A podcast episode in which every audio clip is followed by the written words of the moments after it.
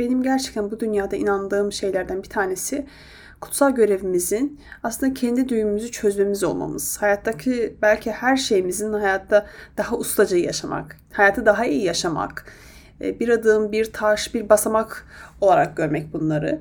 Ve bütün bunlarda beraber neye göre seçmeliyiz aslında bu ustaca yaşamı?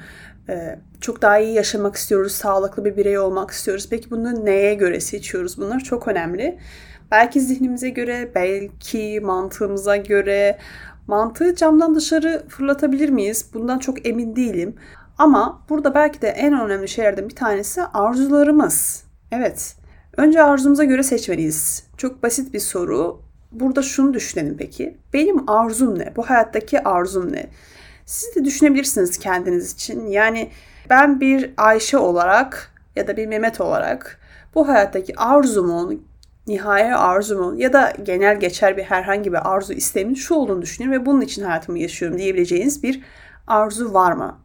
Hangi ihtimallerim zihnimde üç boyutlu hayallere dönüşüyor? Onu, dönüş, onu düşünürken için böyle kıpır kıpır oluyor. Yani hani böyle bir arzuya ulaşacaksın diye. Bizi çekenleri bulduğumuzda zaten anlam bulmak da neredeyse beraberinde geliyor. Daha ulaşılabilir bir şey gibi olduğunu düşünüyorsun. Ondan sonra mantığımız bize hizmet etmeli. Tabii ki de mantıksız bir şekilde bu arzuya gidelim gibi bir şeydi kastetmiyorum. Çünkü beni çeken bu şeyin olduğunu, ne olduğunu bilirsem mantık sonrasında hizmet etmesi daha kolay olur. Ama mantık çerçevesi içerisinde olunca kendin olamıyorsun. Bazen çoğu zaman başkalarının düşünceleri, başkalarının arzularını hayata geçirmeye çalışıyorsun. Ve bu arzu hayatıma ne katıyor? Eğer arzu belirlediysen nasıl gerçekleştirebilirim? Ve en önemlisi kendim olmak ne demek? Bu arzu da çünkü belki de benim hiç arzum değil. Bunları hepsini oturup üzerine düşünmeli veya yazmalı, çalışmalı bence. Çünkü kendinin ne olduğunu, özünün ne olduğu, otantik halinin, öznelliğinin ne olduğunu düşündüğünce aslında arzuyu da gerçekleştirebiliyorsun. Ya da hani en azından arzu belirleyebiliyorsun. Şu benim arzum diyebiliyorsun. Ve burada tabii ki de kendin olunca ve başkalarının sıyrılınca, başkalarının e, hayatlarına sıyrılınca birçok gölgelerin çıkabiliyor ortaya. Bunlara değineceğim hepsine birer birer. Ancak bu podcast'te doğal olmak için ne yapabiliriz? Samimi olmak. Bu samimi olmak konusu belki de hepimizin e, kanayan yarası olabilir. Çünkü samimi gözükmek başka, samimi olmak başka. Bazen toplumsal normlardan kurtulup iç sezimize gidemiyoruz.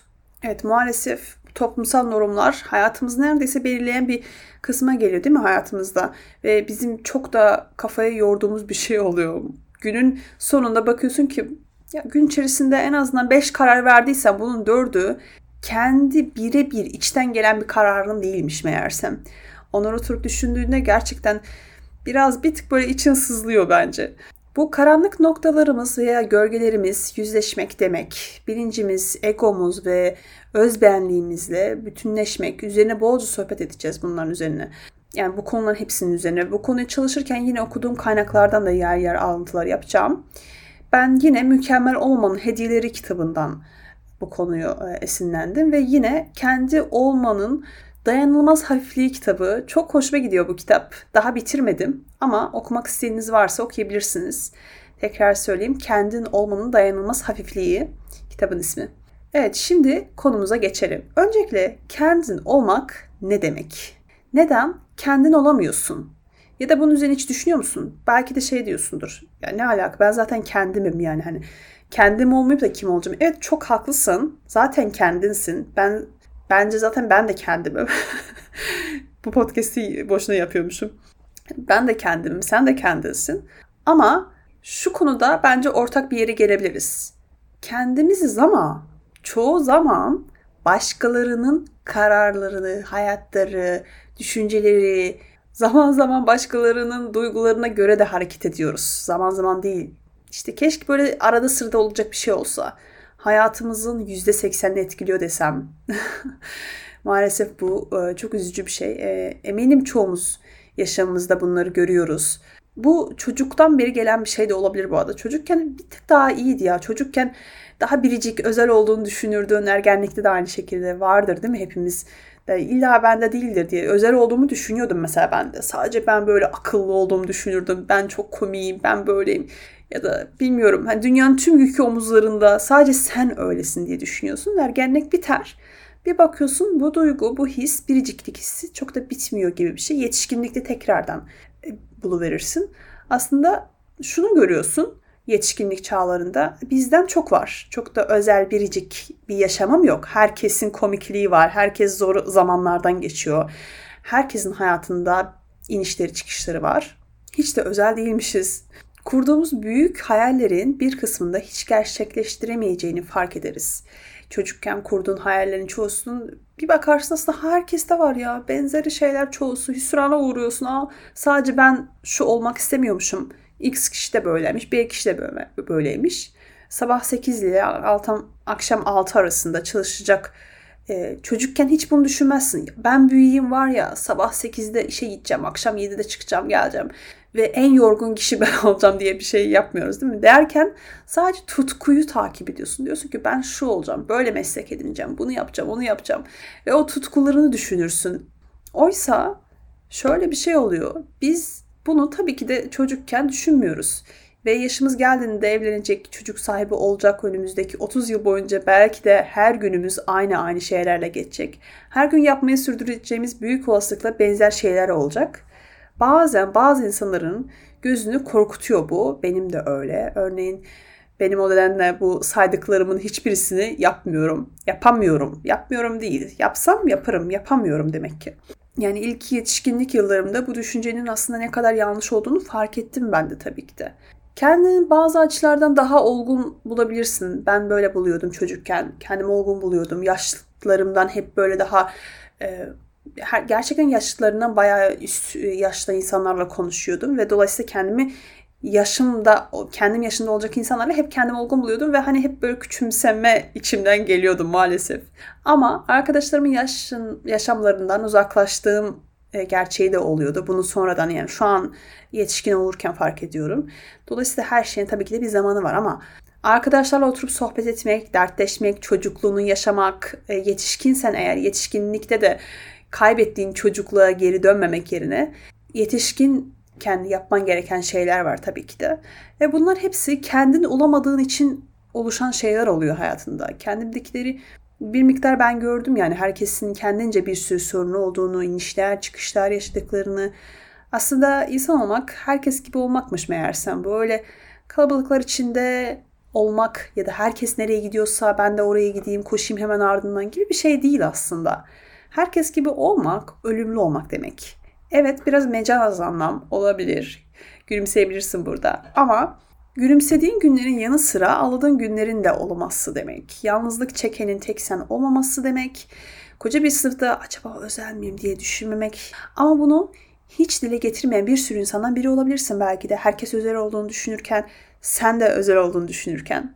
Farklı bir yol izleyen yalnızca sen değilsin demek, sıkıcı olduğunu düşünen ve bu yüzden konuşmaktan çekinen, adım atmaktan çekinen, risk almaktan korkan ve bir sürü korkuların olduğunu aslında fark edip yine adım atamayan sadece sen değilsin. Bu birazcık için rahatlatabilir bunu gördüğünde. Ve aslında burada insana en büyük destekçi olan şey o birliği hatırlamak değil mi? Yani herkesin böyle olduğunu fark edince için biraz daha rahatlıyor. O birliği daha iyi hissedebiliyorsun. Bunlarla sadece ben yüzleşmiyorum diyorsun.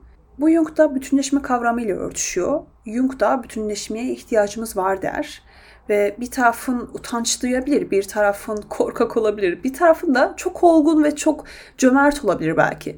Bu gölge taraflar hep olacak. Önemli olan bütünlüğü hissetmek. Tabii ki de korkularına yüzleşip daha korkaklığını minimize edebilirsin ama gölgelerini hiçbir zaman sıfırlayamazsın. Bu da bir gerçek. Jung'un kendi kavramıyla bu konu çok ilintili bir şey. Ee, işte içimizde olan o sef dediğimiz şeyi anlatıyor ve derinlikte olan öz bilinç buna değiniyor. Diyor ki eğer o derinlikte olan öz bilincimiz yoksa Jung'a göre biz ego bazlı kalıyoruz. Yani ne demek? Sadece ego bazlı oluyoruz. Egonun bu karanlık tarafı tanıması lazım ki ancak öyle yüzleşme başlasın. O nedenle de aslında istemeyiz. Ee, yüzleşmek istemeyiz. Çünkü bu zor durumlar genelde bir kompleksi de kabul etmek istemediğimiz şeyler olur, oluyor değil mi? Travmalar vesaire ve bunu yapmak için savunmaya girersin. Ve hiçbir zaman yüzleşmek istediğin şey şu olmuyor. Ben bir 10 yaşımdaki şöyle çok mutlu olduğum bir anımla yüzleşeyim gibi bir şey demezsin. Hep böyle daha üzücü, daha atlatamadığın, kabullenemediğin, belki o zaman zorlandığın ama bastırdığın şeyi travma olarak kabul ediyorsun. Şu an geçmişe döneyim de en mutlu, en neşeli, çok kahkaha attığım anı düşüneyim ve bununla yüzleşeyim gibi bir şey değil. Keşke öyle olsa. Ve kişi kendine bakamadığı için hep günü kurtarma eyleminde oluyor. İçimize bakamadığımız için. Bu çok ama çok büyük bir cesaret istiyor. Aşırı büyük bir cesaret istiyor. Eğer böyle bir durumdaysanız içinize bakma, feneri eline alıp gidip bakayım ben şuralarda ne varmış diyorsanız tebrik ederim sizi. Çok büyük bir e, cesaretine sahipsiniz demektir bu.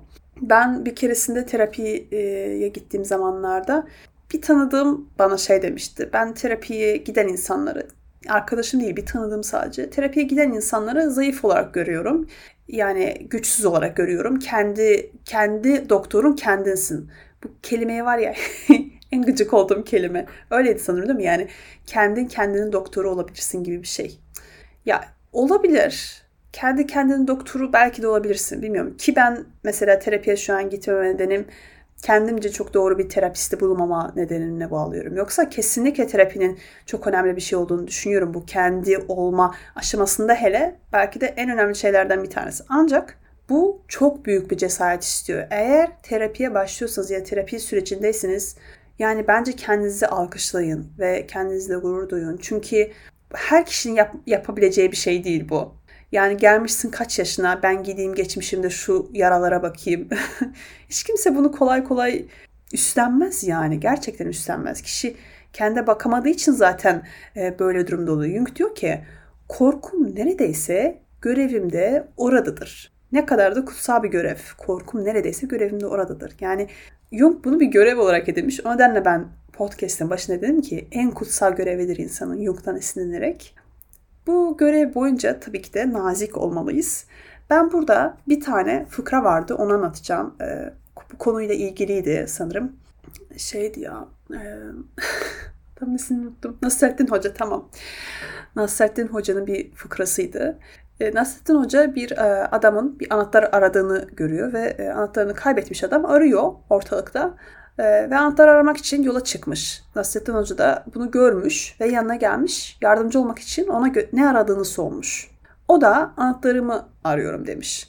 Nasrettin Hoca da o zaman gel beraber arayalım demiş. Nerede düşürdün demiş adama. Adam da ahırda düşürdüm demiş. E, o zaman neden burada arıyorsun ki? Bahçede arıyorsun yani ahırda düşürmüşsün anahtarını. Adam da ya şimdi oraya girmeyelim orası çok kokuşmuştur. Hem de karanlıktır.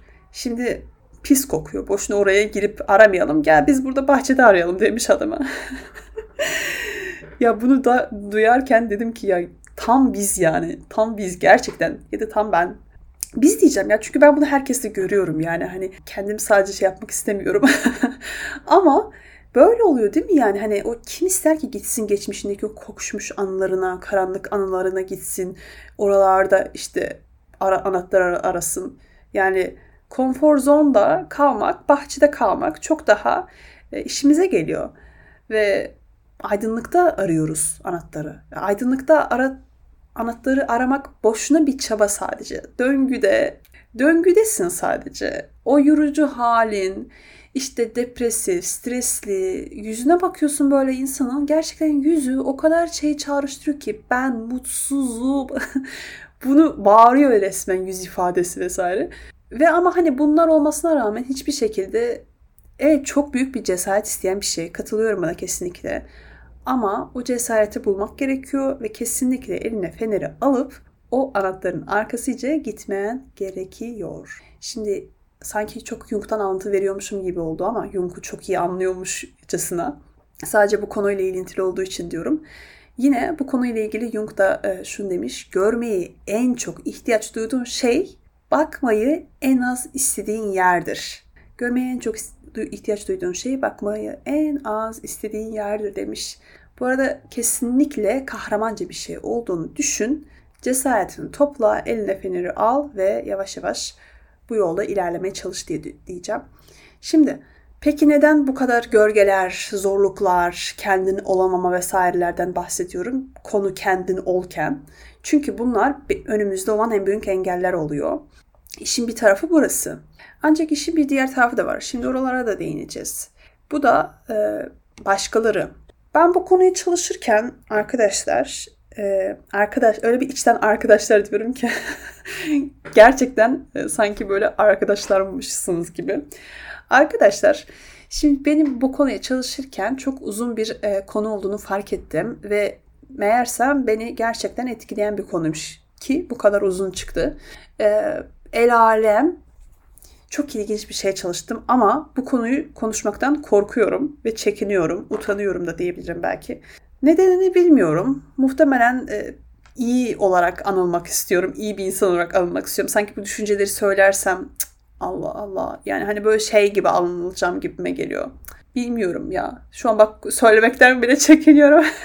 ama yani tamam konu şöyle bir şey. Bir diğer konu. Bunun sonraki konusu olacak. El alem ve kardeşlik. El alem ve birlik, bütünlük. Bu iki zıt kavramı e, birazcık değinmeye çalışacağım. Neyse spoiler verdim. Cesaret bulursam konuşacağım. Bulamazsam muhtemelen konuşamaya da bilirim. Şimdi bu kendim olma yolculuğunda ben birkaç tane değil 4-5 tane ipuçları vereceğim. İpuçları da demeyelim de herkesin genel geçer insanların benim de aynı şekilde bakıyorum ki çoğumuzun uyguladığı şeyler ve işe yarayan şeyler olduğu için bana iyi geliyor. Umarım sana da iyi gelir diye bahsedeceğim şeyler olacak ama en başta en başta olması gereken şey nazik olmak. Evet çok klişe olarak seslenebilir. Ee, öz şefkat, nazik ol, kendini sev. Evet çok klişe gibi seslenebilir. Ama bence ne zaman ki kulağına ya çok klişe bir şey gibi geliyorsa demek ki gerçekten yüzleşmeyi istemediği şey ve üzerine hiç bakmadığın bir şey olabilir. Oralara hiç bakmadığın için olabilir. Ben de zamanında gerçekten bunu klişe olarak bulduğum şeylerdi. Sonra dönüp baktım dedim ki ben gerçekten benim içimde sevgi yokmuş yani.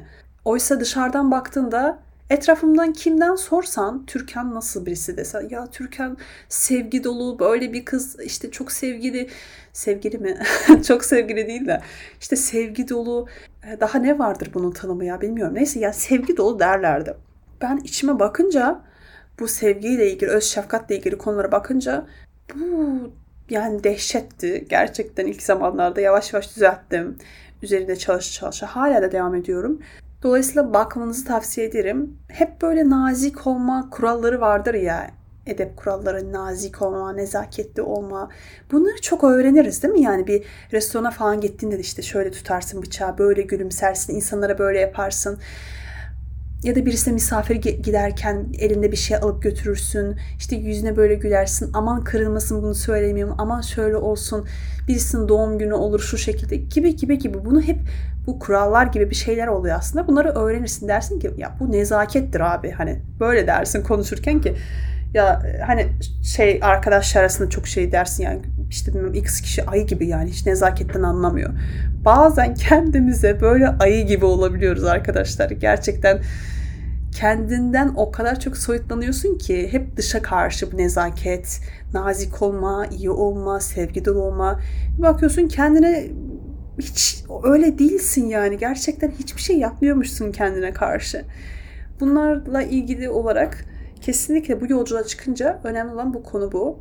Kötü ne olabilir ki düşünebilirsin yani ben kendime nazik olmayı seçmiyorum diyebilirsin ama bunu gerçekten istediğinde, gerçekten bunun niyetinde olduğunda ne kadar önemli bir şey olduğunu fark edeceksin. Ve bu farklı bir konu, derin bir konu. Üzerine gireceğiz ama üzerine girmeyeceğiz. Üzerine konuşacağız. Evet. Savaşmayı ve kendini korumayı bırakmayı da niyet etmek gerekiyor. Kendini korumayı bırakmayı niyet etmek. Kendini tabii ki de koruyacaksın düzenli olarak. Benim de yaptığım şey bu. Koruma mekanizması hep böyle kalkan gibi kalkıyor. Ee, ama zaman zaman eğer ki kendin olma yolundaysan biraz buraları esnetmek iyi gelebilir diye düşünüyorum. Ve hayata izin vermek, kendin olmaya izin vermek, korkularından sıyrılıp kendin olmaya izin vermek. En başta tabii ki de o söylediğim şeylere bir denilecek. Bu da feneri alıp o yola çıkmak korkularını anlaman gerekiyor ki onlardan sıyrılabilesin öncelikle değil mi? Yani e, diğer türlü hangi korkudan sıyrılacaksın? Bu köpekten korkma korkusu gibi bir şey değil sonuçta. Gerçi bu da arketipsel olarak bir altyapısını oluşturabilir ama konu o değil. Ve bu korkmadan kendim olmayı başarabilirim. Ne olursa olsun belki bugün bunu ben karar veriyorum ve benim hayalim bu. Kendim benim bir hayalim var, arzum var ve bunda çok istekliyim, netim. Cesaretimi topluyorum ve kendim olmaya karar veriyorum dediğinde işte burada korkularından ve kendin olmaya izin veriyorsun. Korkularına yüzleşiyorsun ve hayatındaki herkesi belki etkileyecek bir şey olabilir bu. Dışarıdan yardım beklemek yerine hayatımı büyütebilirim. Birisi gelip beni kurtaracak değil. Birisi gelip seni kurtarmayacak maalesef. Çok da yani ağır olacak ama herkes kendi hayatını yaşıyor ve kimse kimseyi hayatını kurtarmak zorunda da değil. Böyle bir misyonda edinmez. Fiziksel, zihinsel, duygusal olarak kendime olmaya izin veriyorum demen gerekiyor sadece. Bunu içten istemek gerekiyor ama. Ya düşünsene dünyada nesli tükenmiş yüz binlerce kuş çeşidi var. Kırlangıçlar, kazlar, ördekler, kuğular, daha neler var? Martılar değil mi?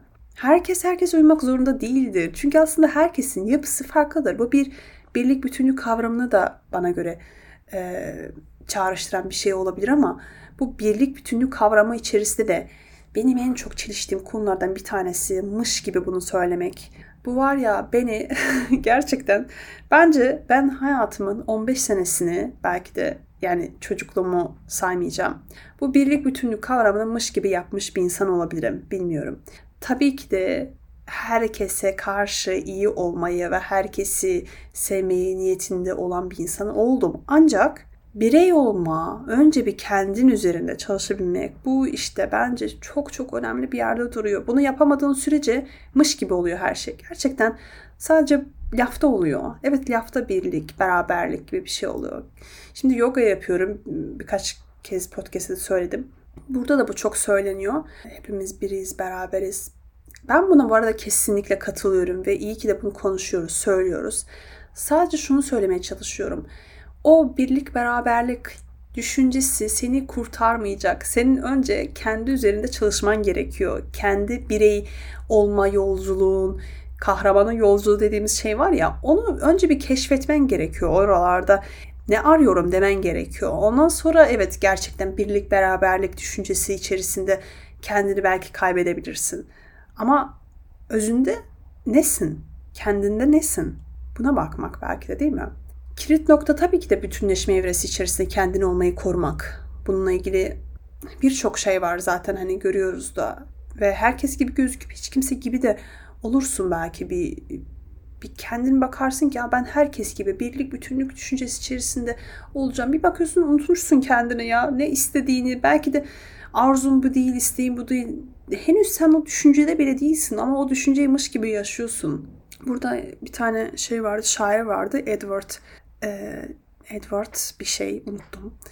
O da şunu diyordu bu konuyla ilgili. Seni diğerlerine farksız yapmaya bütün gücüyle gece gündüz çalışan bir dünyada kendin olarak kalabilmek dünyanın en zor savaşını vermek demektir.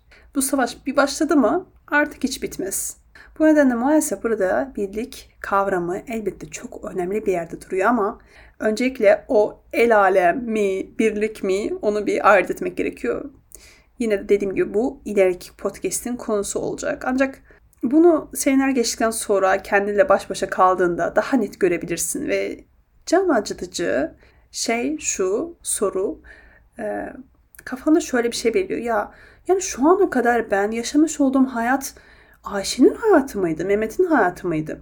Bir bakıyorsun ki gerçekten kendi ay ne düştü. Ee, kendi hayatını yaşamamışsın. Maalesef artık bu işin geri dönüşte yoktur. Sana verilen krediyi heba ettin. Gerçeğiyle karşı karşıyasın ama kararlarını verdin. Pişmanlıklar yok. Artık kaç yaşına gelmişsin çünkü bütün hayatının sorumluluğunu yüklendiğin için hataları da hesapları da sana aittir. Her ne olursa olsun bu konuya tamamen karşıyım ben. Her ne olursa olsun kendin olmak için asla geç değildir. Ama asla geç değildir. Çünkü bunun bir yaşı yoktur, zamanı yoktur. İstediğin zaman başlayabilirsin, değişebilir ya da aynı kalabilirsin. Aynı kalmayı asla tercih etmiyoruz değil mi? Bu işin bir kuralı yok şöyle şunu şöyle yaparsın bu böyle olur diye bir şey yok. Herkes bu konularda konuşuyor. Kişisel gelişim, felsefe, psikoloji, spiritüel konularda herkes konuşuyor. Çok normal bir şey. Hayatımızı iyi ya da kötü yaşayabiliriz. Bunun birçok yöntemi var. Umarım Seninki daha sevgi dolu olur. Umarım seni şaşırtacak şeyler olur hayatında. Umarım daha önce hiç hissetmediğin duyguları yaşarsın. Ve umarım hayatında öyle insanlar olur ki, öyle insanlar çevrelenirsin ki sürekli sana bu kendin olmayı hatırlatır, kendinden uzaklaştırmaz.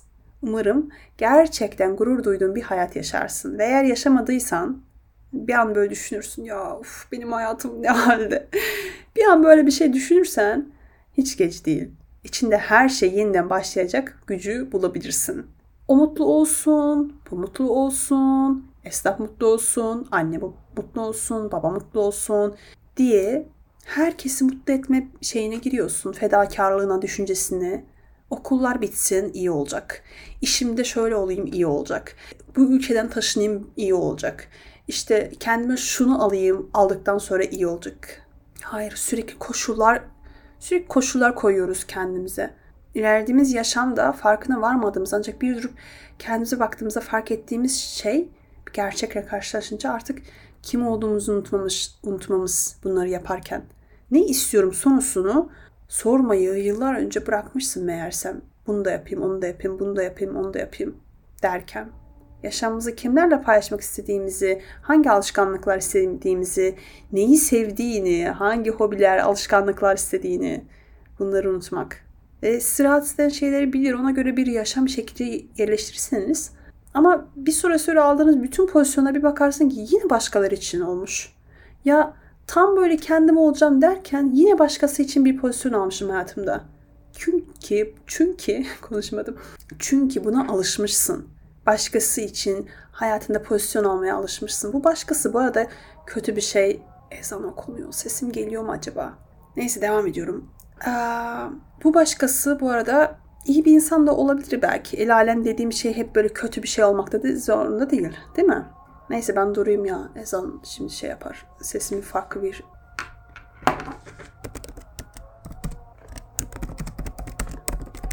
devam etme kararı aldım. Çünkü Google'a yazdım şu an ezan kaç dakika sürer diye. 5 dakika denmiş. 5 dakika sürüyor muydu ya ezan hiç? Dikkat etmemişim. Bak meğersem otomatik pilotta ezan dinliyormuşum. 5 dakika yazıyor. Ee, umarım ses kötü değildir. Bakın mikrofon bile aldım sesim e, bu martıların, ezanın ve komşu sesinden dolayı. Evet, şimdi nerede kalmıştık? Kendi yaşamla ilgili, evet değil mi? Yani ha kendini tanımanın bir süresi yoktur diyordu. Kendimizi bende de öyle bir şey olduğunu hiç ama hiç düşünmüyorum. Yani kaç yaşıma gelirsem geleyim hala bir sürü yeni tutkularımın olacağını, hala yeni şeyler yapacağımı. Ben böyle bakıyorum mesela 3 sene önce çok farklı şeyler yapıyordum. Şu an çok farklı hobiler ediniyorum ve bu kendini tanımanın bir süresi yok. 70 yaşında 80 yaşına gelen bir insan ben artık kendimi tanıdım diyen bir insan ben hiç görmedim. Varsa da deli derler herhalde. Yani kendini tanımış kim var ki? Felsefede bile kendimi tanım, tam anlamıyla tanımanın hep böyle şeyi vardır. Sokrates'ten beri gelen bir konu, derin bir konu tabii ama biz biraz daha böyle bir günlük hayattan bir şey bunu konuşuyoruz. Ve kendine sadece yaklaşabiliyoruz. Sadece yaklaşabiliyorsun. O nedenle bu bir yolculuk. Bunu en iyi ilişkilerden anlarız. Bütün ilişkilerde, arkadaşlık, normal, romantik, anne baba, deneyimlerden kendine yaklaşmanı en çok seni yaklaştıran şeylerden bir tanesi. Daha kişisel olması lazım. Bana göre kesinlikle kişisel olması gerekiyor. Ben bu kişisel kelimesinden o kadar uzaklaştırmışım, o kadar korkmuşum ki zamanında.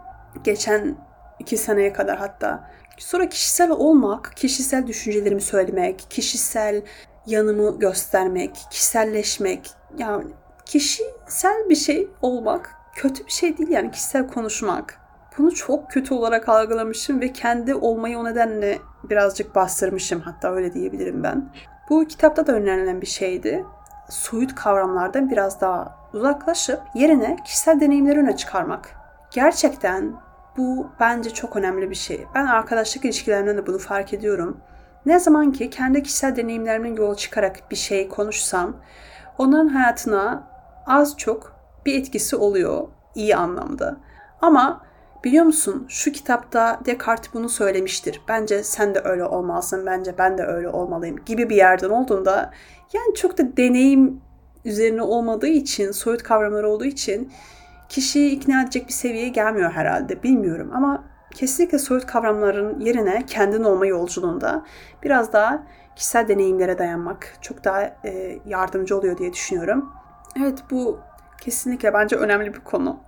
20 yaşından sonra olsun, 50 yaşından sonra olsun, 30'dan sonra 40, 50, 60, 70 fark etmez. Hiçbir şekilde fark etmez. Bu konuyla ilgili bu arada Sertab Erener'in bir şarkısı vardı. Umarım telif falan yemem. Ama onu ben koyacağım e, podcast'ın sonuna. Orada da diyordu ya günler güzel geçmedi, unutmam lazım. Nakareti nasıldı ya onu? Kendime yeni bir ben lazım. Evet öyle bir şeydi. Neşeli bir şarkı. Şimdi böyle uzunca bir giriş yaptıktan sonra tamam böyle konuşalım da sabaha kadar konuşuruz ama ne yapmalıyım? Kendim olmam için hangi yolu izlemeliyim?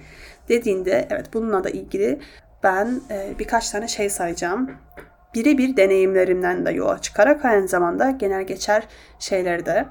Şimdi burada öncelikle önemli husus hep söylediğim gibi kendine iyi davranman, nazik olman, öz şefkatli olman ya ben çok uyuzum, ben çok dengesizim, ben tam bir geri zekalıyım dediğinde zaten böyle bu kelimeler, bu etiketler sana evet sen bir geri zekalısın, evet sen bir uyuzsun, dengesizsin hep konfor zon sağlayacak.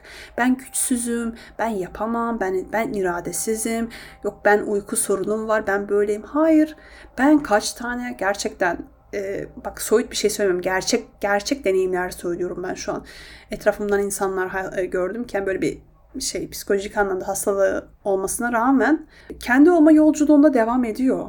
O nedenle bu etiketler tabii ki de çok ciddi şeyler değilse sadece böyle ben yok ya ben uyuzum, ben dengesizim dediğin şeyler sadece etiketler.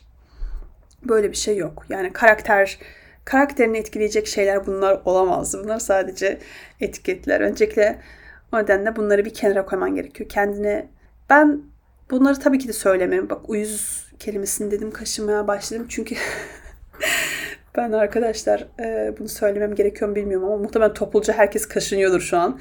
Ben e, bir 5 sene bundan önce uyuz geçirdim. Ama böyle bir uyuz olamaz. 4 sene uyuz bitmedi benden. Çıkmadı gitmedi. Bunun anlamı neydi? Bana neden böyle bir şey yaşattı bilmiyorum ama 4 sene tam bir uyuz oldum. Neyse konuyu kapatıyoruz. Evet Bunları kendime hiçbir zaman söylemiyorum. Tabii ki de arkadaşlarla bazen sohbet muhabbet edince ya böyle hani bir şakasına bir şeyler dersin. Onu geçiyorum, onu kastetmiyorum.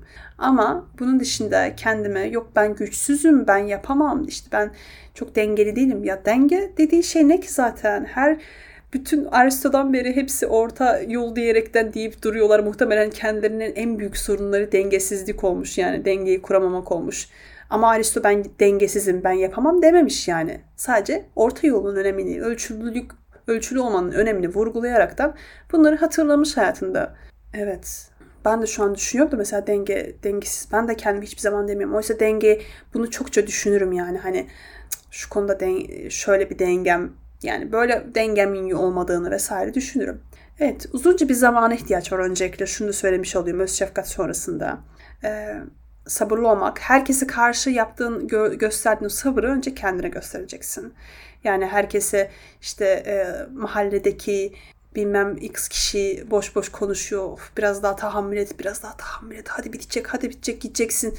Dediğin o kişiye gösterdiğin tahammülü, sabrı kendine göstereceksin. Herkese karşı belki de gösterdiğin o sabrın hiç yüzde birini göstermiyorsun kendine. Böyle hep e, ayağına bir şey oluyor, düşüyorsun. Ben yapamadım ya deyip hemen böyle bırakmak gibi bir şey de değil belki değil mi?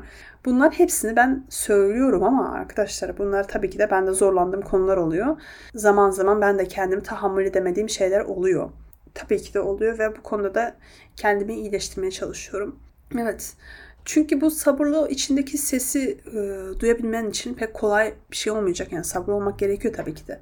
Zira içinizdeki ses anne, baba, babaanne, anneanne, toplum, esnaf, Mehmet, Ayşe, arkadaşlar bunlar hepsi içinde ve içindeki o sesi, kendi iç sesi nasıl duyacaksın ki? Bu sesleri bir ayıklamak gerekiyor değil mi? Kendi sesinizi duyabildiğinizde hayatınızda ciddi şekilde kolaylaşma olacak. Ve şimdi sırada o içimizdeki çığlığı bulabilmek. Muhtemelen içeride bir ağlayan küçük bir tane bir çığlık var yani böyle sürekli ben diye bağırıyor orada. Ama o kadar bu esnaf, anne baba, osu busu öne geçiyor ki hani başkalarının sesi. Onu duyamıyorsun. Herkes iyi, herkes biraz kötü, herkes gibi hata yapabilir, herkes gibi çok özel de olabiliriz. Sadece bize ait olmayan sesleri ayıklamak gerekiyor. Halbuki herkes özel. Bir cesaret işidir tabii ki de bu. Bunu da anlıyoruz. Ve korkulardan sıyrıldığında kendin olursun. İşte bunlar da belki sığındığın korkular aslında. Yani bu insanların sesleri sadece sığındığın yer oluyor. Ama kendi başına kalmadan kendin olabilir misin? Bunu da düşünmen gerekiyor. Kendi başına kalmadan bu yolculukta kendin ol olacağım demen mümkün bir şey değil. Ben gerçekten bunu iliklerime kadar yaşıyorum ve çoğu zaman kendi başıma yaşayan bir insan oldum. Kesinlikle bunun bana çok şey kattığını düşünüyorum. Çözüm, ya birebir çözümden ziyade benlik inşası çok önemli bir şey. Ben de bence hiçbir zaman benlik tam anlamıyla inşa edilebilir bir şey gibi olmuyor. Hep böyle inşaat halinde. Benimki kentsel dönüşümde.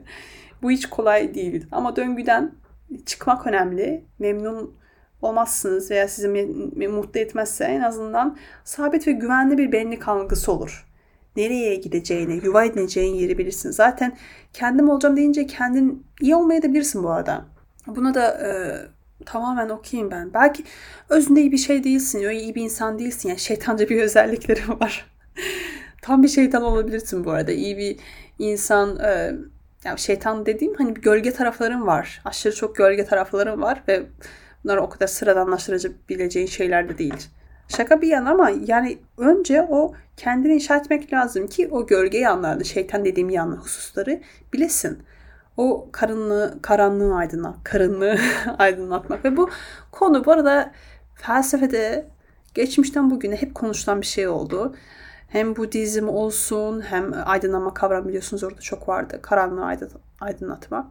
Viktor Frankl'da da vardı yine öz aşkınlık. Ee, e, Eric Fromm'da vesaire vardı. Jung'da zaten var işte. Ee, Joseph Campbell'da aynı şekilde. Yani geçmişten bugüne e, hep bu var. Bu peki bunun için ne yapmalı dediğinde pratikler. Pratiklersiz bunlar bu yolda kat etmek mümkün değil. Önce onu anlayalım. Gerçekten mümkün değil. E, pratiklerin olması gerekiyor. Sorgulamak zaten en başlıca bizim e, şeyimiz olmalı, özelliğimiz olmalı. Müthiş bir özellik bu. Ve yazmak. Şimdi burada yazmak dediğin şey türlü türlü olabilir. Rüyalarını yazabilirsin, meditasyon sonrası üzerine çalışabilirsin. Bir parantez açayım bu arada. Geçen ilk kez en uzun meditasyonumu yaptım. Yaklaşık 45-50 dakika gibi bir şey sürdü. Meditasyon yapanlar bilir. Gerçekten bana göre uzun bir süre. Tabi bunun üstünü yapanlar da var. Ve çok iyi geldi. Aşırı iyi geldi. Gerçekten meditasyon yapmak bir, iki yürüyüş yapmak net, üç e, mutlaka ama mutlaka doğayla zaman geçirmek, bol bol doğayla zaman geçirmek çok önemli. Dört, e, bu yazmak. Ben şöyle söyleyeyim, yani yalan söylemeyeceğim. Minimum bir saat yazıyorum günde, minimum. Bir saat, iki saat oluyor bu. Bütün bu deneyimler zaten benim deneyimlerim yola çıkarken söylemem lazım ki bunların ciddi bir sistem içerisinde olması gerekiyor. Ciddiyet gerekiyor, disiplin gerektiriyor. Ciddiyet, disiplin çok önemli. Gerçekten yüzleşme istiyorsan. Hani öyle bir e, canım sıkıldı oturayım bir şeyler yazayım gibi bir şey değil bu maalesef. Ne yazdığın Burada en başlarda belki ne yazdığın çok önemli değil. Sırf alışkanlık edinesin diye. Zaman zaman oturabilir bir şeyler. Ya da yürüyüş yaptığın şey. Ya her şeyi böyle hafifletebilirsin en başlarda. Eğer e, yoksa hayatında böyle rutinlerin. Yürüyüşe çıktığında belki e, 5-10 dakika yürüyüp dönmek gibi bir şey. Meditasyon yaptığında 5-3 dakika oturup kalkmak gibi bir şey. Yazı yazdığında belki sıradan Ayşe bunu dedi, Fatma bunu dedi, marketten şunu alacaksın gibi bir şey ama tabii ki de bunu hep bir üste çıkarmak gerekiyor. Bu e, konuda Kant'ın bir tane sözü vardı. Kendi aklınla düşünmeye cesaret et. Çünkü kendi aklınla cesaret etmezsen düşünmeye korkutulursun hep. Kendi gerçekten buna çok katılıyorum ben. Aklımızda kullanmak üzerine bir kullanmamak üzerine bir müfredat var zaten değil mi? Öyle bir eğitim alıyoruz. Bizi bir kalıba sokuyorlar. Bazen ebeveynler de bu kalıba sokuyor. Zaten toplum her türlü sokuyor. Eğitim sokuyor derken bu kalıplar içerisinde kendini kaybediyorsun. Bu tarz pratiklerin hayatında olmayınca, saydığım bu pratikler hayatında olmayınca kendini giderek daha da çok kaybediyorsun. Bir bakıyorsun ki mahvolmuşsun, yoksun. bu kalıpların hepsi birer birer sorgulanması gereken şeyler. En büyük Bütün gölge sorunları oradan çıkıyor zaten. En iyi yöntem de burada tabii ki de disiplinli olabilmek. Ve kendin olmanın, e, olmamanın çok sorunu var tabii ki de. En büyük sorun da e, döngü içerisinde kalman. Yani o konfor zonda kalman sürekli zannediyorsun ki ya bir sonraki adım için şunu yapacağım ve tamam artık o adımdan sonra hayatım böyle değişecek. Öyle bir şey yok. Yani bu saydığım şeyleri yapmaman için hiçbir neden yok. Gerçekten hiçbir neden yok. Ben arkadaşlarımla bazen konuşurken bunu e, tespit ediyorum kendimce. Hiçbir neden yok. Yani bütçe, zaman, işte yorgunluk, e, maaşın zamlanması, ülkeyi değiştirmen bunlar hiçbirisi e, ya bunlar hepsi bence bahane gibi bir şeyler oluyor. Benim dediğim şeyler çünkü gerçekten günlük 2 saat meditasyon, 3 saat yoga gibi bir şeyler değil. Günlük belki totalde yarım saat 20 dakikanı ayırabileceğin başlangıç için şeyler olabilir. Çünkü bunları yapmadığın sürece dönüp dolaşıp aynı şeyi yapman, yapmaman gereken yaşamın içerisinde buluyorsun kendini ve yorulmuş oluyorsun. Bu çok yorucu bir şey. Kesinlikle çok yorucu bir şey. Zaten yorucu olduğunu da kendin anlıyorsun. Bir yorucu enerji, negatif enerji içerisinde olmak. Bir diğer yol ise bunları yaparken gerçekten özgünlüğünü koruduğunu anlamam. Çünkü bazen doğaya çıkıp yaptığın yürüyüş, ben kendimden örnek verecek olursam yani yürüyüş yaparken telefonu elime alıyorum. Bir arkadaşımla konuşarak da bir saat konuşuyorum, konuşuyorum, geri dönüyorum. Sonra bir bakıyorum ki ben ne yaptım az önce? Yani gerçekten ben ne yaptım? Hiçbir şekilde o doğayla iç içe geçemedim. Bir saat hayattan belki genel geçer şeyler konuştum bir, bir arkadaşla döndüm geriye. Ya da bu e, eskiden daha çok oluyordu. Şu an yavaş yavaş toparlandım gibi sayılır. Ya da şey oluyordu geçen e, geçen değil ya bu bayağı eskiden oluyordu. Şu an bayağı iyiyim bu konuda. Yazmak yani gerçekten böyle hani sıradan o kadar sıradan sırf alışkanlık edineyim diye başlamıştım. Benim işime yaramış meğersem. Ee, yarın şunları yapacağım, bunu yapacağım. İşte rüyamda şunu gördüm ama hiç sembolik anlamda değil tabii ki de hani böyle çok sıradan şeyler. Öyle öyle döngü içerisinde kalmamak, hep bir üstüne koymak ama. Bunu anladığımda günlük tutmanın da, doğada zaman geçirmenin de, yoga yapmanın da ne kadar önemli şeyler olduğunu anladım. Ve kısaca şu kendimden yine kişisel deneyimden yola çıkarak şunu söyleyebilirim. Dün, dün de aynen. Dün bir tane yoga dersindeydim. Yoga yaptım. Bu arada yogayı ben şey olarak başlamıştım birkaç sene önce. Ya gerçekten çok abartılıyor. Abartıldığı kadar var mı merakıyla başlamıştım ve evet abartıldığı kadar bence de varmış. Siz de öyle düşünüyorsanız normal bir şey eğer böyle bir ön yargınız varsa. Neyse yogaya dersine girdim ve e, yin yoga deniliyor benim girdiğim derse. E, yaptığım yogaya e, şey düşündüm kendimce. Bu çok şimdi şey ağır bir ders. E, üşürüm vesaire. Kendime bir battaniye alayım öyle bir gireyim içeriye. Battaniyemi aldım içeriye girdim. Sonra hoca e, şey dedi. Arkadaşlar hoca da çok iyi birisi gerçekten. Arkadaşlar e, şimdi yapacağımız yoga biraz daha duygularımızla temas edebileceğimiz şey olabilir. O nedenle acıyı hissedebilirsiniz. Ama bu yani fiziksel bir acı değil daha içten olan bir acı olacak. İçinizde olan bir acı olacak. Ben de içimden böyle şey hani o kadar inanmıyorum ki içimde. Neyse. Sonra daha başladık böyle. Hafif hareketler. Gerçekten hiç yani normal ağırlık antrenmanında yaptığım sporlarda e, ciddi anlamda canım çıkıyor. Çok zorlanıyorum. E, o yogada hiçbir şekilde çok zorlandığım hareketler olmamasına rağmen kalça açıcı hareketlerdi ve kasık bölgesini ağrıtan e, ağrıtan diyelim ya öyle bir şeylerdi. Yaparken sonra e, hoca şunu dedi. Benim kasıklarım öyle acıyor ki zaten. O sırada hocanın şöyle dediğini e, hatırlıyorum. Bütün bu duygusal yanlarımız, geçmişte bastırdığımız travmalar vesaire hep o bölgeye toplanıyormuş. Şu an umarım yanlış bir şey hatırlamıyorumdur. Dün oldu daha bu. Kasık ve kalça bölgemize toplanıyormuş. Ve o nedenle buralarda esneklik olmuyor. Ve şu an ağrıyorsa o bölge bil ki tam da açma gereken ve esnetmen gereken bölgeler oralar diye. Bunu dedi böyle ve şunu ekledi. E, ağlayabilirsin, duygulanabilirsin. Bunlar çok normal şeyler ve çok hoş bir sesle diyor bunu. Ben de böyle zaten o kadar acıyor ki Ama bunu derken flashback oldu böyle. Geçmişe gittim.